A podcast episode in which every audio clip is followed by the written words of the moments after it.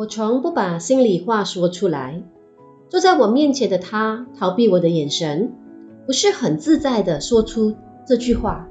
其实他愿意说出这句“我从不把心里的话说出来”，就是一个很大的突破了，不是吗？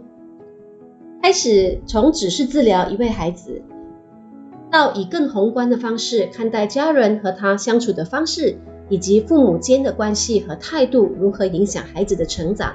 我看到更多的是大人身上的问题。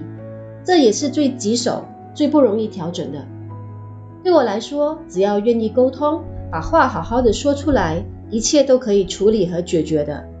我是一个喜欢沟通的人，当然不会强迫要求别人也和我一样。然而，作为助人工作者，我有时也会觉得特别的无奈，因为旁观者也许可以更客观地看清关系。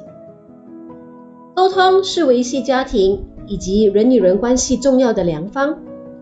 有彼此说话，不代表有彼此沟通。沟通里还包含双向的聆听、理解、共情和陪伴。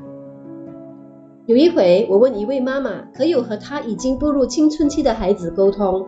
妈妈毫不犹豫、信心满满地说：“当然有啊。”她接着说：“她每天都会问他要打包食物给他吗？”其实。这哪是沟通？一对父母走进我的治疗室，没有交流，没有互动，没有任何的表情。他们说，他们已经习惯了这种冷静的相处方式。其实对我来说，更像是冷漠的关系。其实爱一直都在，关系一直不变，但是却因为不善表达，不乐意把心里的话说出来，让彼此开始掉入了。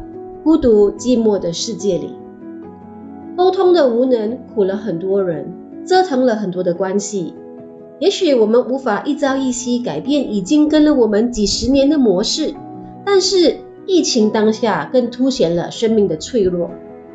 这不是在教育我们，也许这样子的一个分享，就是我生命里最后的一个分享了。也许昨天的一个 hello，就是彼此的最后一个道别。也许一句“我爱你”就成了彼此生命里永远的回忆。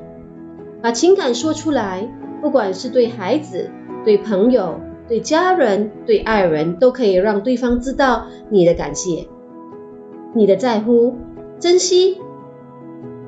一切真的不难，就从一句“谢谢你”开始吧。不把话说出来，不会让我们变得更快乐，反而是制造了关系中的遗憾。共勉之，谢谢你。大家好，我是黄小嫣，Coffee Talk 六十三。